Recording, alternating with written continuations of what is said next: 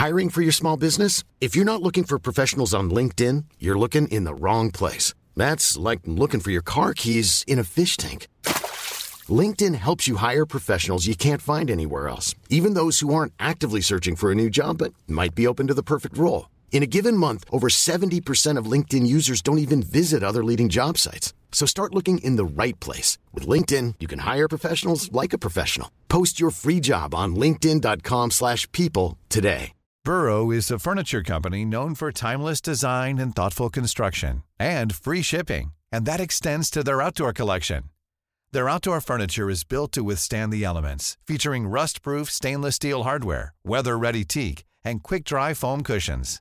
For Memorial Day, get 15% off your Burrow purchase at burrow.com slash ACAST and up to 25% off outdoor.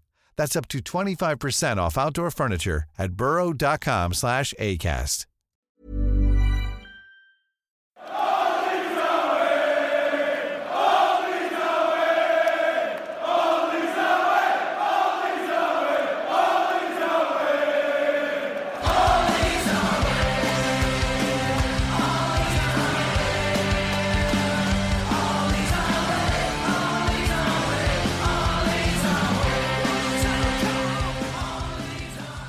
Hello and welcome to All Stats Aren't We, a podcast in which Leeds fans cast their combined eye over goings on at Elland Road, giving scrutiny to the underlying statistics and tactical footings at work at Leeds United.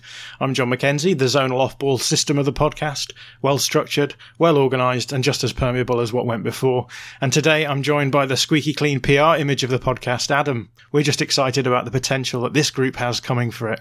And finally, the Tyler Roberts getting injured within a minute of coming on of the podcast, wandering around with absolutely no purpose. It's Josh Hobbs. Josh, how you doing? Yeah, all right, mate. Thank you. Um, I, I want to just uh, give Tyler props for um for putting on his Instagram story about people being haters. that uh, he's he's taken a lot of shit from people this season, which uh, I think is is undeserved. Even though I'm not saying he's been amazing, because obviously he hasn't, but the kind of abuse he's getting is nonsense. And another man who gets a lot of abuse that is all nonsense. Adam, how are you doing?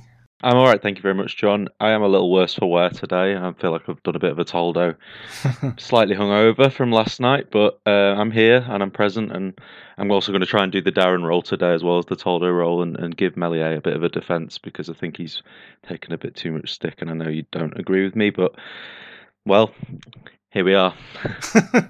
I actually hadn't mentioned him at all on the, the running order, so maybe we should have this conversation right now. Uh, it's just some people in the Discord and in the group chat have been criticizing him for the uh, the save or lack thereof for the goal.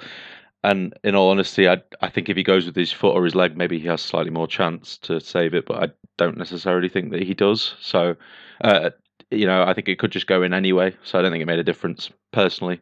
And I know lately he's not been at his very best, but I mean, he's just a good goalkeeper for me. He's 22, and this was an ongoing thing yesterday in the Discord. But he uh, he's very young and very good for his age, and, and I think that's important to remember. Josh, do you want to rejoin to that? Yeah, I mean, I obviously I wouldn't disagree. You could argue that he's potentially the best goalkeeper in the world of, of his age, apart from Donnarumma. Donnarumma is obviously number one, but then it's I can't think of another that I'd go for apart from Meslier. But I'd also say that I don't think he's had a good season. And yeah, I mean it's a bit harsh to criticise him for yesterday, but I do think he chose the wrong save selection there. And I think it's hard to think of games this season where when we've needed him to like come up with one big save, that he's come up with it and then we've come out with it with some points. Um, he's had a very rough time of it because he's faced a ridiculous amount of big chances. But uh, yesterday he faced like one and it went in, and it's just yeah. Uh, may- maybe I'm overcritical, and that's fair. Like you know, I'm not I'm not blaming him for for everything and us not taking anything out of the game yesterday. Um, Raphinha, I'm very critical of for not helping out Dallas, and then Dallas's actual attempt to do anything to stop Barnes was was pretty pathetic. So between the three of them, uh, I apportion blame. It's like with the Newcastle one. Uh, I I blamed Roberts for losing the ball. I blamed Llorente for the unnecessary foul, and I blamed Meslier for falling in stages. People will know that I will not comment really on goalkeeping, but I will say that the shot was deflected, and I always think that it's harsh to hold goalkeepers at the sort of same standards that you might expect if they've got a fully sighted view of a shot and, and then it goes in in the same context. So that's all I'm going to say. Thank you, John. Anyway, we've done our duty by Darren, so we can happily jump into the full podcast now. So let's um, jump in with a game summary. So obviously, we're talking about the 1 0 loss to Leicester here. Uh, StatsBomb eventually settled on a um, XG figures of 1.9 XG to 0.5 XGA. So very promising signs in terms of the underlying numbers. Jesse Marsch went straight into the classic 4 triple 2 formation that we have come to associate with the Red Bull system.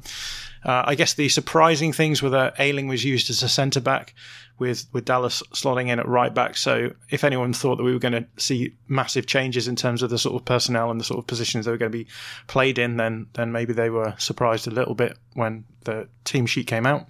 Mateusz Klich, another player who made a maybe a surprise move, joined uh, Robin Koch in the double pivot. Uh, and as we suspected, Raphinha played in one of the narrow wing roles, but Jack Harrison joined him there as well. Maybe he was another one that we didn't think would be appearing on the team sheet from the start. And then Dan James and Rodrigo played in the strike partnership. The first half, I think, showcased a lot of what we expected from Jesse Marsch. There was lots of central attacking. Uh, there was a structured higher press, an attempt to trigger counter pressing, and a zonal off ball system as well, which will have done Josh's heart good. Leeds generated some good chances through the middle in the half, but I think we left, left ourselves exposed, particularly in wide areas uh, and particularly on the left, which led Leicester to generate some threatening moments. In the second half, it felt as though Leeds tried to possess the ball better, uh, and they also used the wide areas more readily themselves. The best chance of the game for both sides, I thought, came through a bit of wide build up play that showed some clear signs of Bielsa's influence with Junior hitting the byline and playing the ball across for Raphinha. Despite the paucity of their chances, though, Leicester scored in the 65th minute from a goal which saw Dallas getting isolated against Harvey Barnes and Ian Iheanacho playing a simple 1 2 to play him through. And then after this point, Leicester sort of rolled home to the win with the help of an injured Tyler Roberts for the last 15 minutes. Okay, so that's the summary of the game. Let's move on to the interrogation. This is the part of the show where I ask the guys five questions about the game itself so we can try and get to the bottom of what was going on. Adam, I'm going to start with you. We've obviously done a lot of previewing of Jesse Marsch on our channel.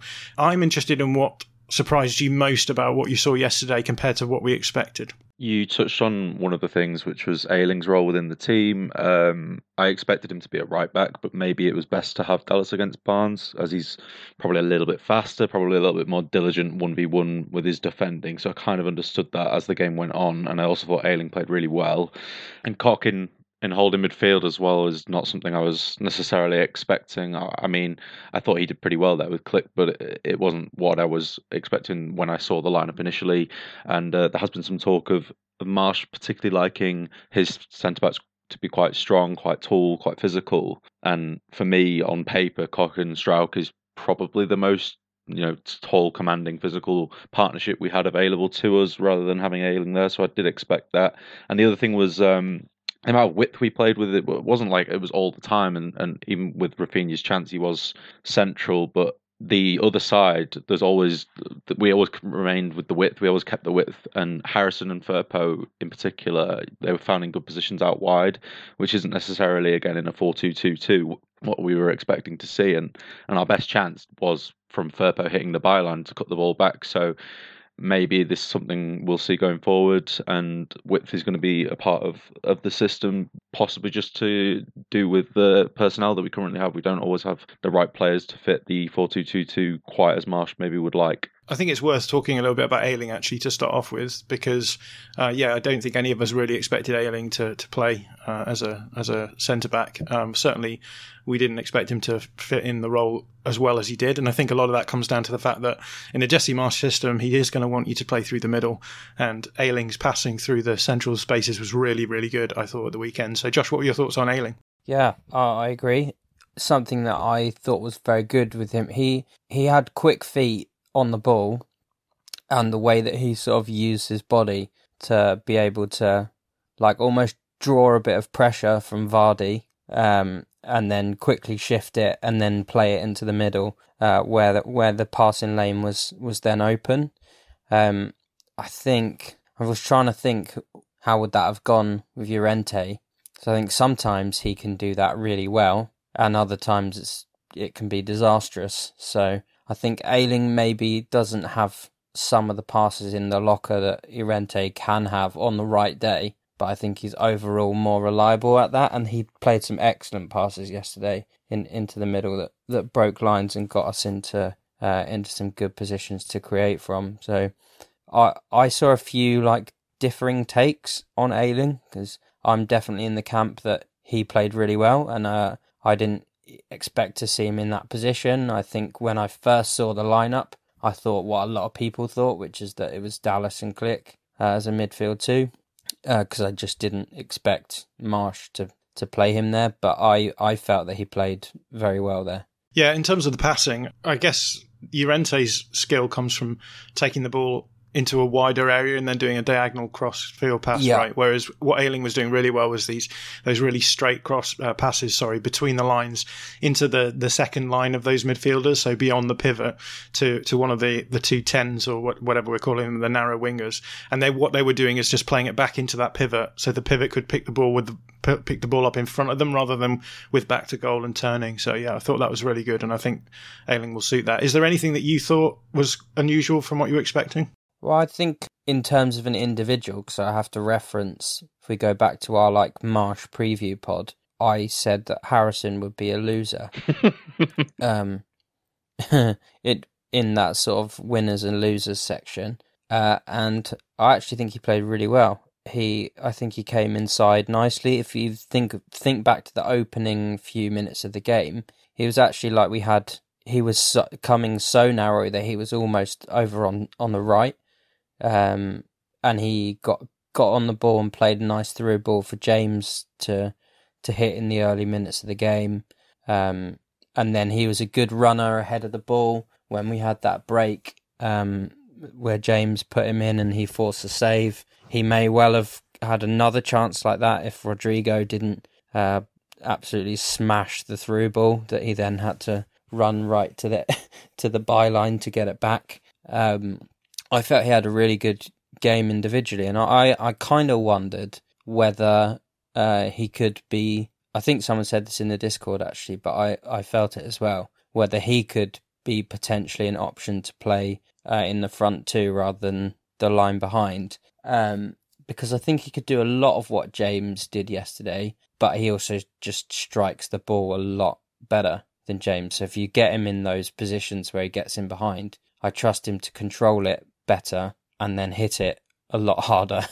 Um, and it, yeah, I I, th- I, think he had a really bright game, and uh, it encouraged me for him being able to still like offer something in the, these more narrow shapes. When before I'd I would have said that his whole game is is in the wide area. You guys are right. He did do stuff in the second half more in the wide areas, but I was I was happy of what he did more sort of in and around the box. Well, let's move on to the second question because, as you alluded to there, Josh, there was a big change between the two halves, um, and I mentioned that in the game summary. So, Josh, what did you make of the change that happened at half time? Yeah, I think I maybe didn't fully clock it in, in the live watch, um, just because you know how you how you are when you're sort of absorbed in the whole like uh, jeopardy of of being a fan. Um, but yeah, on on the watch back and after we'd been discussing stuff anyway, you can see that in the second half, much particularly down the right, we we were building much more down the right hand side, whereas um, first half we were trying to go central, and yeah, we obviously we did um, we did create some some good chances, particularly. I mean, the biggest chance obviously came down the left but I would say we we were trying to build more down the right to get Raphinha on it, but he I don't think he ever really got into that many good opportunities. Uh, I think Luke Thomas did did well against him. Um, but yeah, I, I think perhaps it was uh, like reasoning behind that. Maybe um, Marsch kind of not wanting to tear up the good stuff um, from from Bielsa not just sort of go are like we're going to just attack centrally now, like recognizing the profiles of the players that he's got and, and wanting to maximize that and maybe also not really having enough time to work on that many attacking patterns that, that he would like. Um, so they they will rely on stuff that they're already comfortable with. Um, I felt that that the first half we did have some good stuff going on there. When you think of like I mentioned the James chance, I mentioned the Harrison chance, and then the one where it ends up getting cut back for for Rodrigo and he smashes it over. The Firpo chance, like that, all comes from sort of that central attacking, really. Um, but I don't, yeah, I don't, I don't fully know why he decided to change it, other than maybe thinking they're breaking on us a bit too easily uh, in the first half. Not that they created a good chance from it, really, but they did look threatening running in behind, and they didn't second half, which ironically is, is when they did score. yeah, Adam, what's your take on this? Yeah, no, I, I basically do agree with everything that Hobbsy said. And the other thing that I noted in the second half was we weren't maybe as penetrative other than Ayling and Struijk made a, a, few really good passes. You've mentioned the Ayling one already, but with Forshaw there, and I, I, feel like I'm committing a sin by saying this, but I don't think he had his best game. Um, I I think someone I can't remember who it was now, and I, am really sorry because I do follow you on Twitter, but I've forgotten who it was. But someone said next season, if this is to be continued, we might need someone who's quite penetrative in the deeper roles, and I don't think Forshaw was as good there as Klich was uh, yesterday, which is something that surprised me a little bit. I do find this quite interesting. So, in terms of the XG, according to uh, the Opta figures anyway, which is obviously a caveat, but um, we created twice as much in the second half as we did in the first half. But I do think in the in the first half, what the problem was not the attacking play, but so much as the defensive play. I think in terms of um, when Leicester were building up from deeper, they were breaking our front press quite a lot and getting into dangerous areas, particularly in the left half spaces. And I think what Jesse Marsch decided, um, maybe maybe with the team agreeing with them, was that they had to try and keep possession of the ball more, so that Leicester weren't having those opportunities to build up from the back because it felt as though by building up centrally through the middle, because it wasn't working particularly well, and because we weren't necessarily counter pressing as sharply as you would want to, it just meant that the ball was going through to Kasper Schmeichel quite a lot, uh, and then they were starting building up from the back, working in, in the wide areas and ca- causing us problems. So I wonder whether or not that was a decision that was made more of the defensive side of things than it was uh, of the attacking side of things. Uh, but it's certainly something that we will have to keep an eye out for as as time goes by. And I, I think what we will see is that obviously the more time that Marsch has to work on them, the better that off ball stuff is going to become. Um, and and so this is probably more just uh, uh, a factor of, of the time that's available. But let's move on to question three because it does touch on the ta- uh, on the pressing, so it will allow you to sort of respond to to what I've said there. So we talked a bit about high pressing and some of the counter pressing has looked a little bit off, and obviously it's hard to implement a new pressing system in such a short time frame. So, um, Adam, what have you made of the pressing so far under Marsch? I think is it might just be a case of we're only four or five days into implementation, so it is going to still have a bit of that Bielsa-ness about it almost. Um, I mean, Rodrigo's pressing is always going to be an issue for me, although I don't think he was particularly awful yesterday in that sense, especially in the first half. I think Bamford will help when he's back in that sense. Um, but yeah, there were a few times when we definitely did the thing of funneling the ball centrally to try and score quickly. I, I don't necessarily see it as like the 10 seconds that you've mentioned in the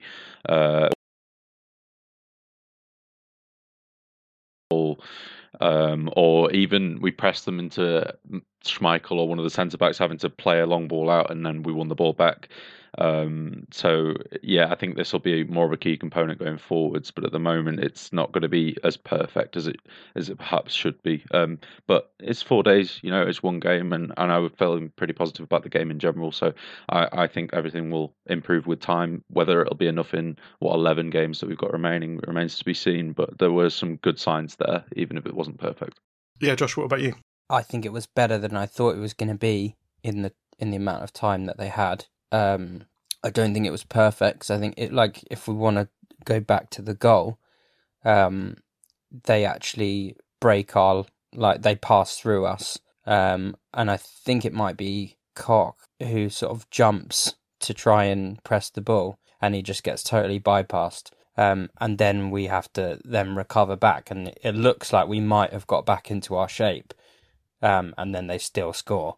Um, but they progress all that way because they broke they broke the the line there um, when we didn't quite manage to to close the ball down, even though we clearly tried to. Like it wasn't just uh, we were passive and they passed through. Like we attempted to win the ball and didn't win it. Um, but I would say, um, yeah, it was interesting because it it wasn't necessarily the pressing shape that I thought it might be. Um, it, looked four two four at times in the way that we were trying to win it back. Um, I thought we would see that more narrow uh, two two two. So it's something where we try and get it inside, and then we sort of collapse onto the ball. I don't think we looked like we've learnt how to do that yet. So we almost like didn't try to do that. Um, and that, I mean, he he did say in in press conferences and stuff like, "I'm gonna I'm gonna go for some simple stuff."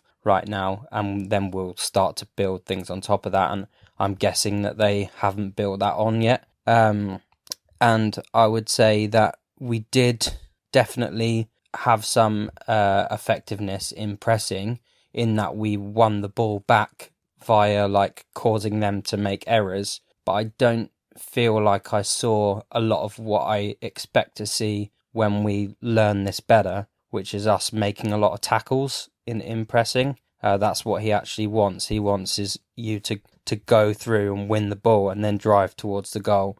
There was maybe an, an example or two of, of that kind of thing, but that's meant to be like the the sign of, of his team pressing well. So I, I was happy with it, but you can see there's a, a long way to go with it, and I do think that it fell apart in the goal. I think one of the things that we're going to start seeing a lot under Jesse Marsch is very specific pressing.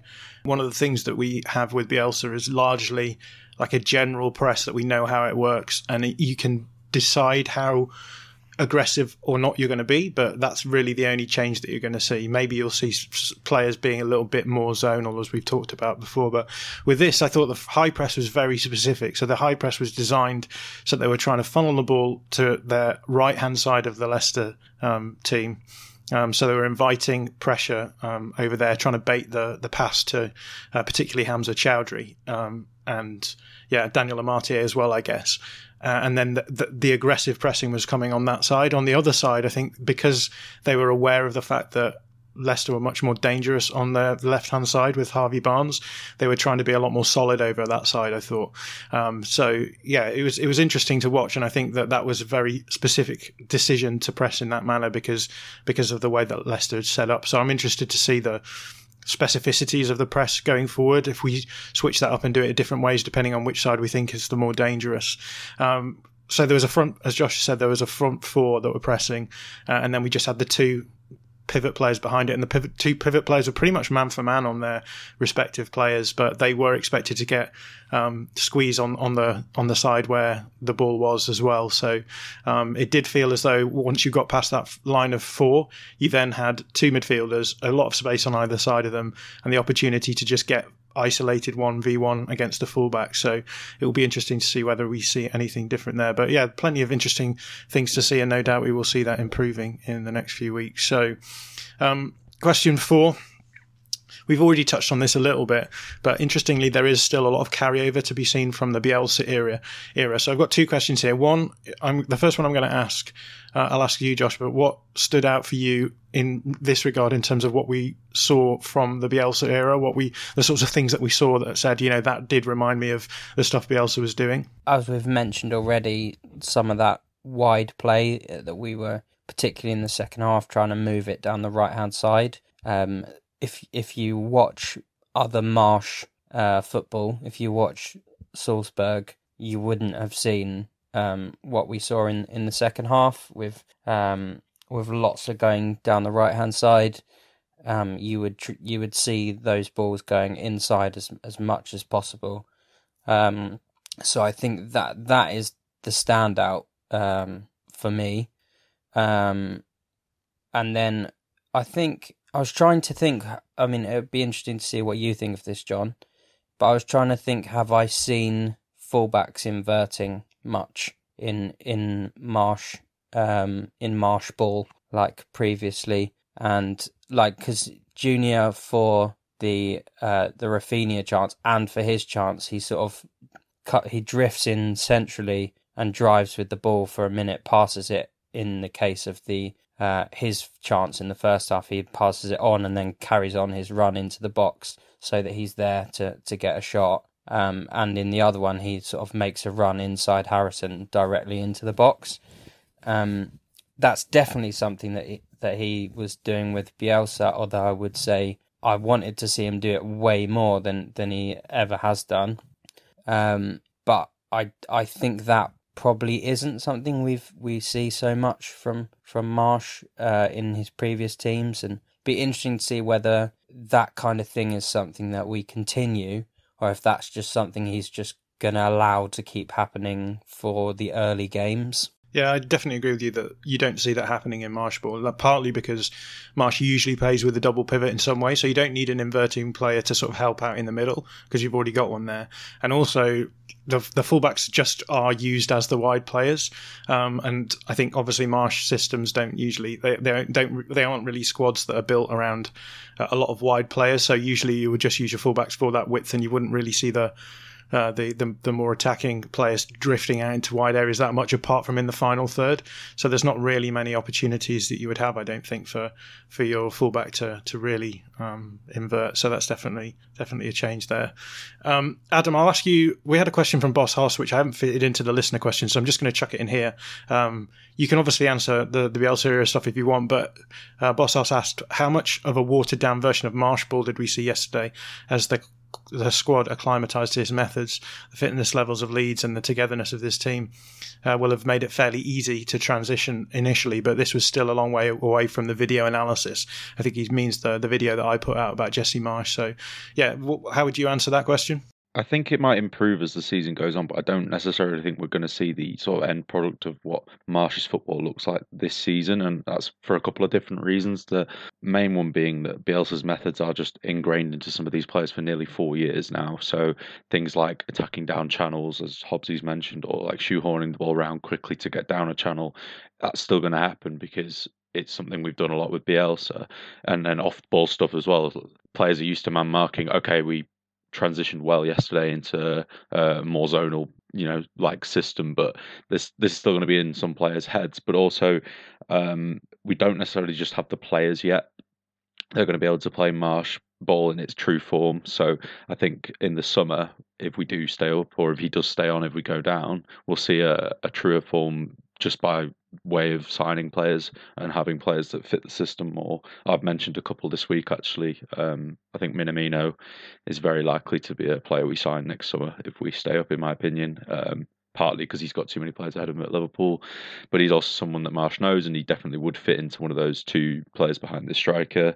Um, so yeah, I think that that is the main part of it. That is that personnel wise, we're not quite there, but also yeah, just a lot of these players understand Bielsa's methods I think it it's the smart thing at the moment to take the things that are good and then take the things that you want to improve and and change and try to try to make what you think is the best functional thing for these next 12 games and like he said he wants to do the the simple things and then build on that. I think we might see some things change as the games go on, but I also do agree with Adam that we won't see the full thing until he's had a pre-season and and, and some player recruitment. Um, but I felt that uh, a sort of hybrid system between Marsch and and, and Bielsa ball um, should have won us that game, and I'm hopeful that it will win us enough games between now and the end of the season. One final question for me. Which players do you think benefited most from the new system, Adam? There's a few. I think Ayling for me was man of the match yesterday. I got a little bit of flack for that as well. But I mean, that main pass that you talked about that he played just almost gave him the man of match for me. He was excellent for me. Uh, Koch and Klich were pretty decent as a pair, um, so I didn't mind that at all. I was pleasantly surprised by Klich, um, to be honest. And then I think Hobbsy's already mentioned Jack Harrison was perhaps the most surprising of them all because he didn't seem like someone that really fit the system as well as as many of the other players in his sort of area. But um, if he could play in the role he did yesterday, or even up front, and do well there, then great. That's good as well. And I'll give Dan James a small shout out because I think in the first half he was pretty decent and he helped to pull some things around. And and drift wide at times. Or you mentioned pressing on their right side. James and Harrison really just pushed up against them quite a lot. So I was pretty happy with that. Um, I also don't think Rodrigo was particularly great, and I did want to say that because uh, other people viewed that differently. But in moments where you need him to be good to play the right pass or to play the pass right, almost that he chose the right pass, but it wasn't necessarily weighted perfectly. He he didn't do that for me, and I think there were two or three occasions where he should have done much better. But in general, I was pretty pleased with the overall team performance, and that's why I'm pretty positive about this result because if we can repeat this, say another six or seven times, it might well be enough, and that might be enough to keep us up. So I'm I'm pretty happy, even though we've lost one 0 You know, if we'd played like this under Bielsa or anything like this under Bielsa after the results we've just had, I think people would be pretty positive. I think people don't like the fact that it's been Marsch that's done it, and and I think that's been evident in our Discord, and, and people have been quite frustrated at how positive some of us were uh, last last night and yesterday afternoon. But it is because that was much much better than what we've seen recently. And and I think if we play like that against Villa, Norwich, Watford, Southampton, Brentford, these sorts of teams, we'll win games and we'll stay up. Josh, do you want to talk about players that you don't think benefited from the system? Because I think you mentioned a couple who you thought did. Raphinha didn't didn't have a great time. Um, in the first half, he had a fair amount of ball touches, but just I expected him to be able because I thought he's better on the ball he should be able to be better in those tighter spaces. But I honestly felt, like I said already, I think Harrison handled it better, and Raphinha was just going into bodies more more often. Um, I really want like I want this to work like with with Raphinha and want like I feel we need Raphinha to thrive for us to do well. Um, but this is a system that might not suit him uh, in the second half, maybe part of it was like, hey, we've got this like elite winger. Like, let's try and get it to him in the areas that he's good. But even then, he, he wasn't able to to really affect the game in a in a positive way. Um, I just want to. I don't know if I want to say anyone else who I think wasn't particularly good um, in terms of the system. I think most people were all right. Um, I would say that I probably disagree a bit with Adam in terms of Rodrigo because I think he, um, I think he had a generally had a good game. I do agree that his final action was off, like hacking two shots over um, and getting that pass wrong for for Harrison. Like we need him to come up in those moments when he's meant to be like our best technical player. Um, however, I would say that as big of a Joffy fan as I am, when he came on for Rodrigo, we were worse, even though he came on and instantly had a couple of shots. Like we weren't as we weren't as creative, we weren't building as as well, we weren't getting into the same areas. Like I think they're supposed to be similar profiles, but they're they're very different in in the way that they are. Like Rodrigo's a um, someone that drops off and, and looks to pass and create. Joffy's someone that wants to like drive at goal himself and get into the box for shots. And I think that's different. And I do think it's maybe worth just touching quickly before we switch to listener questions on the conversation about how certain people feel as though people are being too positive about what happened on Saturday. I have no interest really in, in making this a sort of Bielsa versus Marsch thing because I don't think that's really worthwhile anyway. But um, I do think that it is worth noting that there's a difference between I think a, promising performance and a, and good performances. I thought it was a promising performance, but I, I wasn't maybe quite so positive about the performance as maybe some people were as well because I thought there were issues. I did think in particularly the first half that Leicester were able to break the forward press really easily, and I suppose when we talk about the shift from one half to the other being a shift away from the sorts of things that Jesse Marsch wants to do long term towards the sorts of things that Bielsa was already doing, at least in terms of the the on ball stuff, then I think it's fair for people people to, to be a little bit frustrated. But um, that's just that's just my uh, two cents on the matter. I think people in the Discord were more negative due to the result rather than performance, and a few people ended up changing their mind a little bit on how they felt and and had viewed it a little bit better the day after, almost with a with a night's sleep or whatever you want to call it. But I, I agree partly with you, John, that maybe wasn't a great performance, but it, and it was more of a, a, positive one. But for me, if we do that against worse teams, we'll be absolutely fine. I personally think it was a good good performance. I think I think uh, even though we might have shifted to some Bielsa ness in in the second half, it still wasn't Bielsa ball because the off ball system is wildly different. Like yes, they they went and and did eventually go and score, and it was too easy for them to score when they did. But it what the fact that it wasn't man marking overall to me meant that they found it harder generally to get into into dangerous positions. Um, I didn't find myself worrying every time they had the ball in the middle of the pitch. Like um, I felt that you obviously mentioned there was a bit of man to manness of the pivot, um, but also you didn't find Klich and, and Koch being pulled out of their positions. Like you always felt that they were there to cover stuff. Um, and I, overall, I think there was a, a lot there to make me think we can get the points if if we can carry on playing like this. It's important to note that Leicester were not good. Um, they had a, a bad right hand side. Um, that was a game for us to take points, and we didn't. So that's frustrating. But I was trying to think about this this morning. Would I rather have been us and have played how we are, how we did, sorry, um, and taken nothing, or have been Leicester and like just had one shot from open play in the box in the game and won it. Like obviously, I want the three points at this period of time, and the fact that all the teams below, like below us lost, it kind of would have been like that was a big weekend for us. But equally, would I have felt like we would go on to get the other points that we need? I don't know. So, I, like, I'm finding that a hard question to answer. But that, that I think that tells you that either I'm just like deluded, or or it tells you that that there's something there that we can we can build on and, and get points in this in this next run.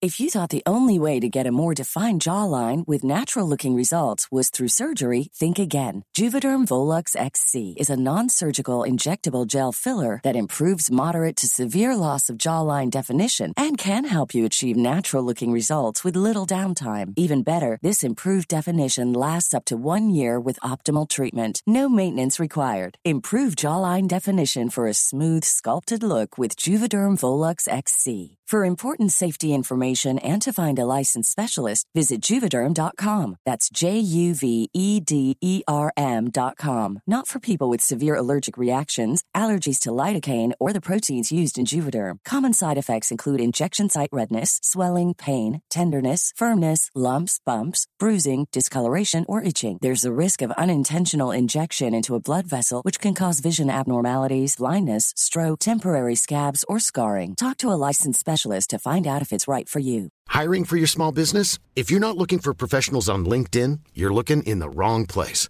That's like looking for your car keys in a fish tank. LinkedIn helps you hire professionals you can't find anywhere else, even those who aren't actively searching for a new job but might be open to the perfect role. In a given month, over 70% of LinkedIn users don't even visit other leading job sites. So start looking in the right place. With LinkedIn, you can hire professionals like a professional. Post your free job on linkedin.com slash people today.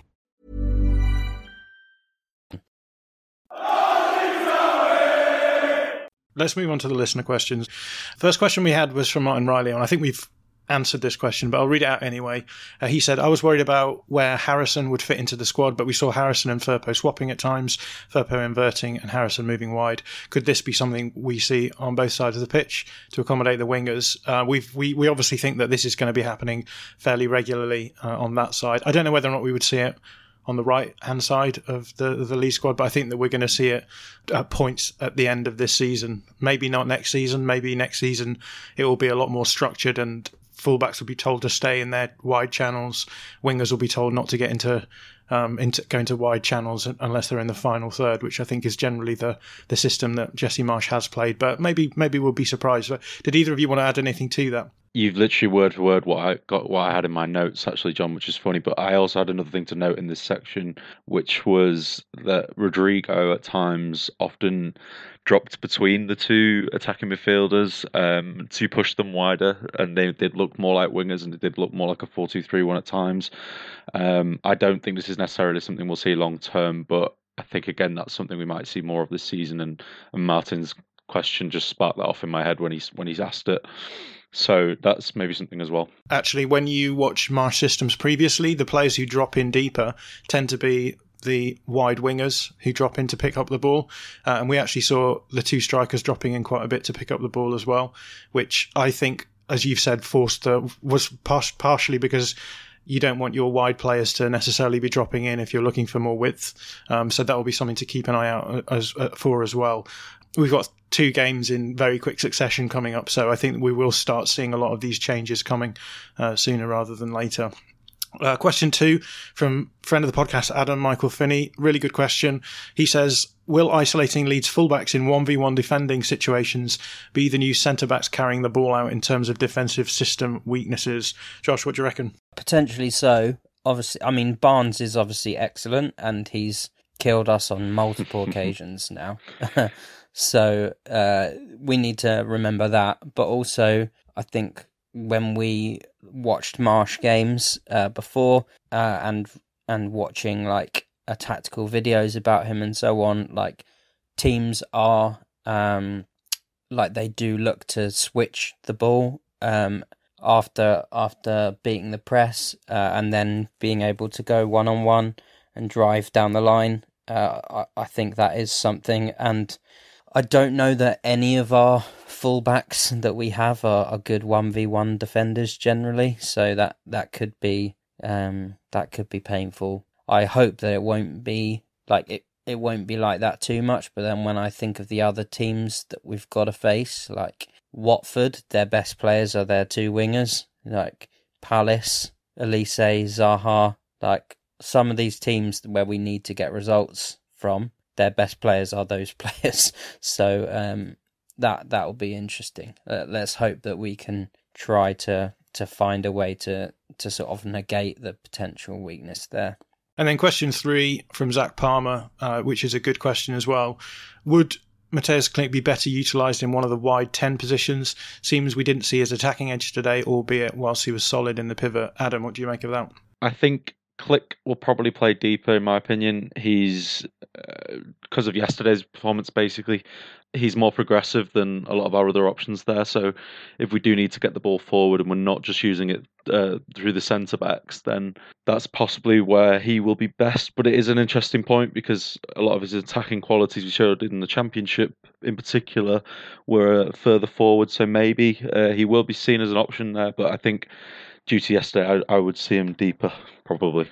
Yeah, it's funny because I I did hint in the some of the prep stuff that I I just felt like Klich would be a player that Marsch would see as one of those pivot players. Um, so it was interesting to see him him being used there. Uh, Josh, what did you make of of that question? Yeah, I agree. I think Adam's pretty spot on with it. I do think that Klich could do that role well, um, uh, but I also think maybe we don't have other players that that can fill in the deeper role at the moment. Like, I think if you were just choosing from like two out of the three of of Koch, um, Forshaw, Phillips, then maybe you lose something. Um, in, I mean, we'll, we're going to find out, but I think that is perhaps going to be his position. It's also worth saying that we may see this four triple two turning into a four four two diamond in certain games, maybe against teams that we might expect to do better against. Uh, in which case, Klich would fit quite nicely in one of the wide players in that diamond. Um, and I think we might see that, and then just have the, the pivot behind him. Uh, it's also worth saying, I think that the pivot player like the idea in build up is often not to play straight to the pivot player unless they're dropping in between the centre backs and they've or the centre back and the full back and they've got space to do that.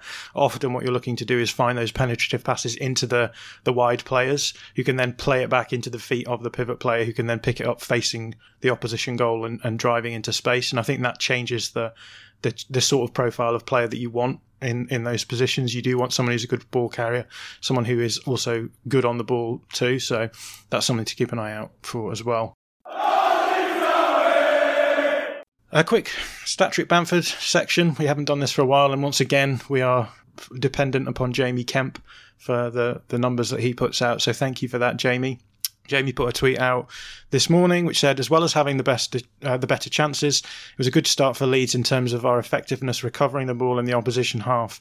This season's uh, away games listed, and he, he then lists uh, the number of um, sequences of plays starting in the opposition half. We'll put the tweet, we'll retweet the tweet when we put out the episode, so you can see that. Um, he says a tough, tough result to take, but the version on the pitch did look a lot like what Marsch has described, at least, uh, and the numbers of sequences of play starting in the opposition half was 85, which is comfortably the the biggest uh, number of of sequences of play starting in the opposition half this season. Um, I did ask Jamie if he had the numbers for the first half and the second half, and interestingly, again, the the second half seems to have been more successful in that regard than the first half. So 35 in the first half, 50 in the second half. So um, I thought this was interesting. What did we make of this? Did either of you have anything that you wanted to say about this? I agree that it was interesting. I don't know why it was better in the second half, other than the fact that we were like, I don't know, like spread out on the pitch a bit differently rather than being. We didn't look so much like the two and the two, um, and that just seemed to work better for us. But I, I, I don't think I could nail on the tactical minutiae there to tell you why that happened. Well, let's move on then for the game preview. We obviously have a game against Aston Villa on Thursday. We don't unfortunately have a interview with an opposition fan, um, so we are going to just talk through this quickly ourselves before the end of the episode. But a big game against Villa. Villa obviously had a really good result at the weekend, uh, four 0 over Southampton, who play in a Red Bull style. So make of that what you will. Uh... Did I, I, know Adam that you watched that that game back? So what did you make of of that game? Yeah, it's interesting, particularly uh, telling how good Coutinho is. Really, he was absolutely electric. He should have had at least two or three goals, really. Um, but the main thing was that they managed to squeeze Ings and Watkins into a team at the same time. And in the last game that we played them, they played in that sort of Christmas tree, the one we've talked about before, the formation where a three man attack, but two of them are slightly deeper and narrower than the main striker. But actually, Ings and Watkins kind of played in front of Coutinho, and then they would often drift out towards the left channel or the right channel and let Coutinho do his thing through the middle. So it's maybe he's going to be slightly different to what we saw when we played them earlier in the season. I'm not sure uh, if Gerrard will do that or if he will want to do the same thing as he did last time. But obviously we've got Marsch now, so it's it's not going to be the same game as it was with Bielsa, and, I, and I'm pretty interested to see which way they play. But they were really good, and I, will be honest, I just hope they've they've used up all their luck and all their goals have, are gone, and maybe they only managed one in this game, and, and we can get something. I would be delighted with the point personally. Um, I think we can get it, but they do have a lot of good individuals. I think Buendia's out, and I think Lucas Digne's out, which is pretty good for us, but it's going to be interesting for sure. And and Ashley Young at left back is potentially a weak point and I don't think Southampton exploited that anywhere near well enough. They were absolutely awful. They offered nothing, which is maybe a worry considering their uh, you know style and system is probably more suited to what we are now as well. In terms of the system that Southampton played, presumably they were in a four-four-two, were they? Uh, basically, yeah. Um, it was pretty much the, the same thing they usually do. So uh, it could be very similar to what we've got. Um, but they are a little bit wider. But at the same time, if we play like we did against Leicester, we obviously play with quite a lot of width. It's just it's the three central midfielders that are the, the key. Douglas Luiz, McGinn, and uh, Ramsey all had a good game in the last game. So the midfield battle might be what wins and loses the game. Yeah, talking about the fullbacks, at least Ashley Young maybe being a weak point is worth saying, as we talked about in the the previous preview episode, that Villa do like to push their fullbacks quite high and then have their the ball near um, central midfielder dropping into the space between the centre back and the fullback just to help out uh, when when is needed. So um, presumably that sort of thing will be happening as well. Josh, uh, in terms of this game, what are the sorts of things that you're thinking about? Well, I mean, obviously Coutinho is is the fear. He had a weird game against us last time, I think, because he basically killed us in a 15 minute period and like for me ruthlessly exploited the fact that Ayling would follow him wherever he went and uh, obviously like as I've I've said this lots of times but the first Ramsey goal like haunts me in my in my sleep because it was just like that perfect trigger of as soon as he pulled out like Coutinho pulled Ayling out of position Ramsey was just bombing into that um the good thing I feel about playing them this time is that's not going to happen.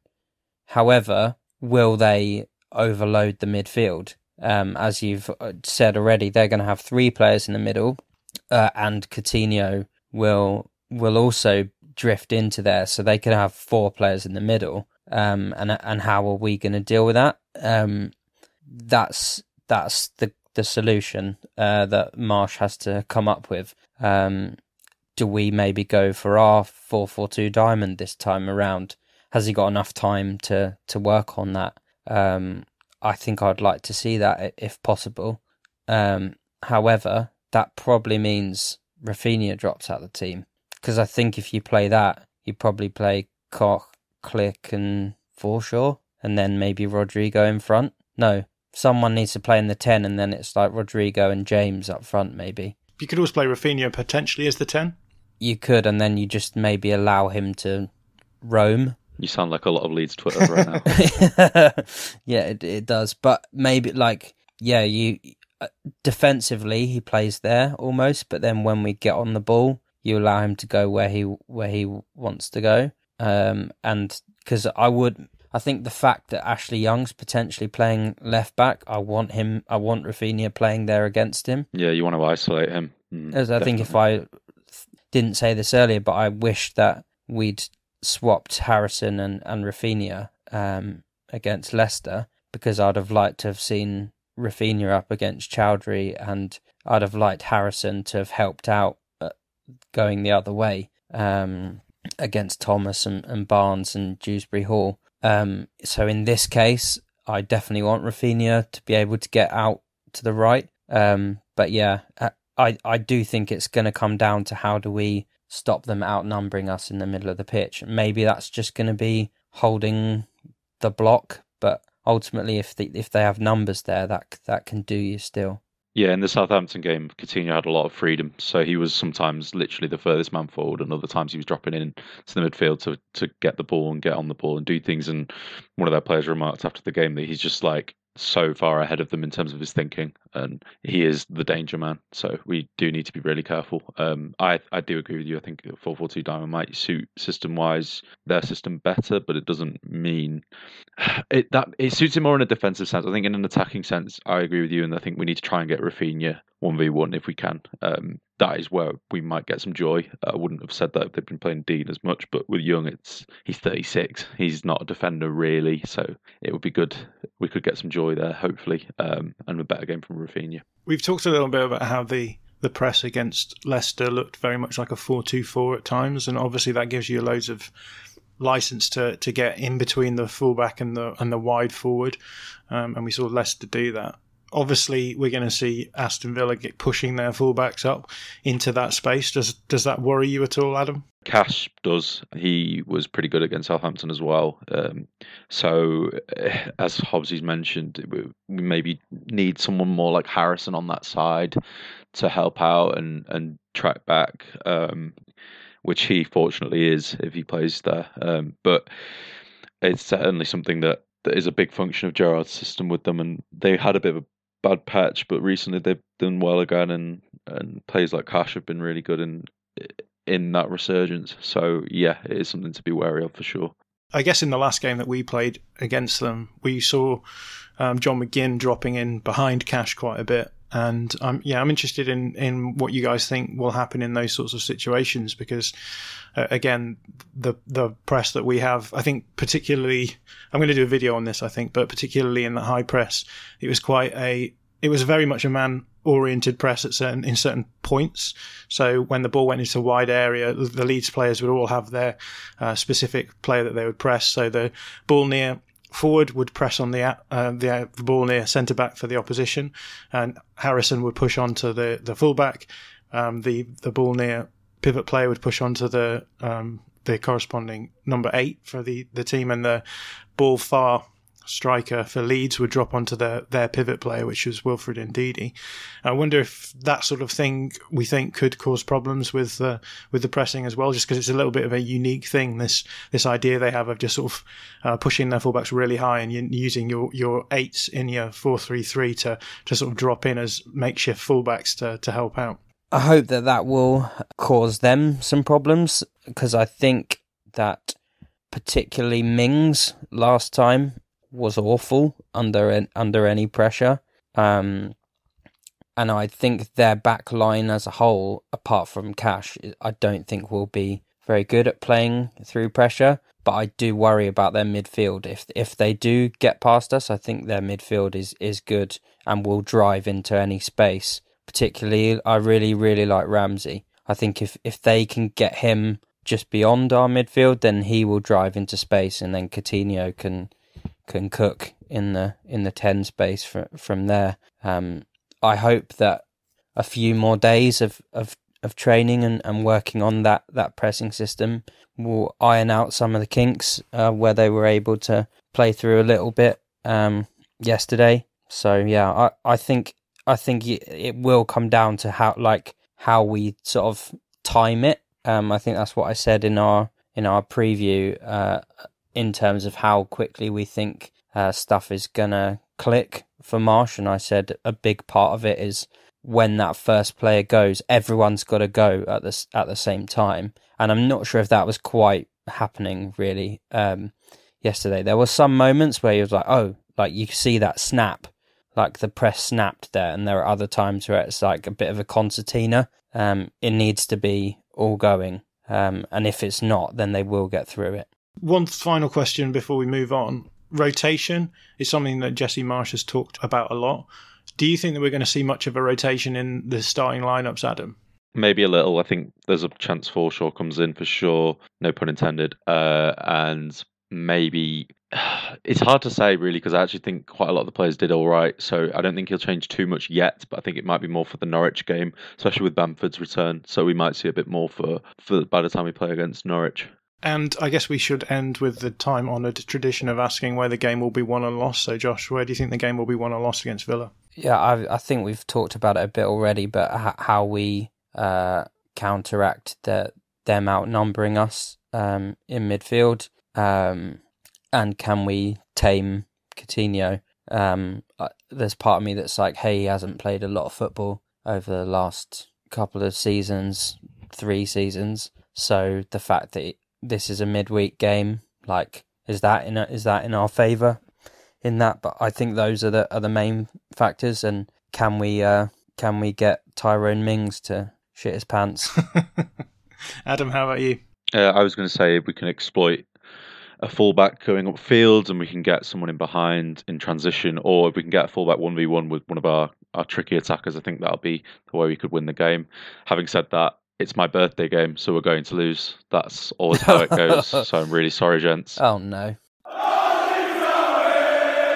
Well, that brings us to the end of this podcast, the first review podcast of the Jesse Marsch era. I think we've been pretty positive. So if you like what we do and you want to get more of it, we've got plenty of stuff over on our Patreon channel. We've got lots of Jesse Marsch preview stuff over there as well. So if you haven't caught that, we've got a video looking at the broad brushstrokes of his tactical approach.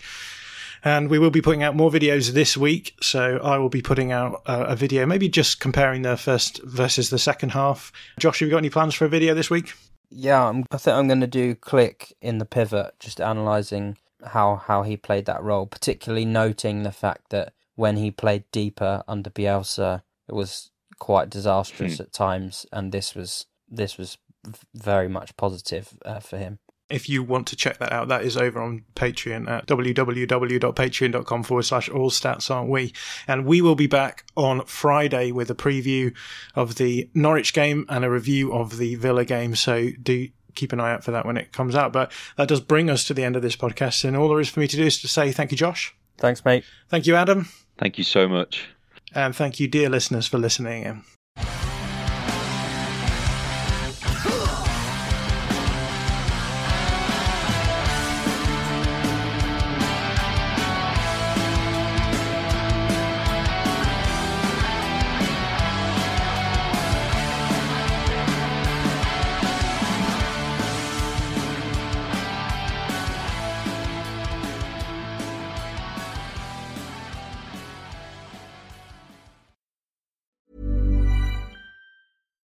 Deserves the best, and there's no better place to shop for Mother's Day than Whole Foods Market. They're your destination for unbeatable savings, from premium gifts to show-stopping flowers and irresistible desserts. Start by saving 33% with Prime on all body care and candles. Then get a 15-stem bunch of tulips for just $9.99 each with Prime. Round out Mom's menu with festive rosé, irresistible berry chantilly cake, and more special treats. Come celebrate Mother's Day at Whole Foods Market. When you make decisions for your company, you look for the no-brainers. And if you have a lot of mailing to do, stamps.com is the ultimate no-brainer. It streamlines your processes to make your business more efficient, which makes you less busy. Mail checks, invoices, legal documents, and everything you need to keep your business running with stamps.com. Seamlessly connect with every major marketplace and shopping cart. Schedule package pickups and see your cheapest and fastest shipping options from different carriers with rates up to 89% off USPS and UPS rates. And with the stamps.com mobile app, you can take care of mailing and shipping wherever you are. Make the same no-brainer decision as over 1 million other businesses with stamps.com. Sign up with code program for a 4-week trial plus free postage and a free digital scale. No long-term commitments or contracts. That's stamps.com. Code program.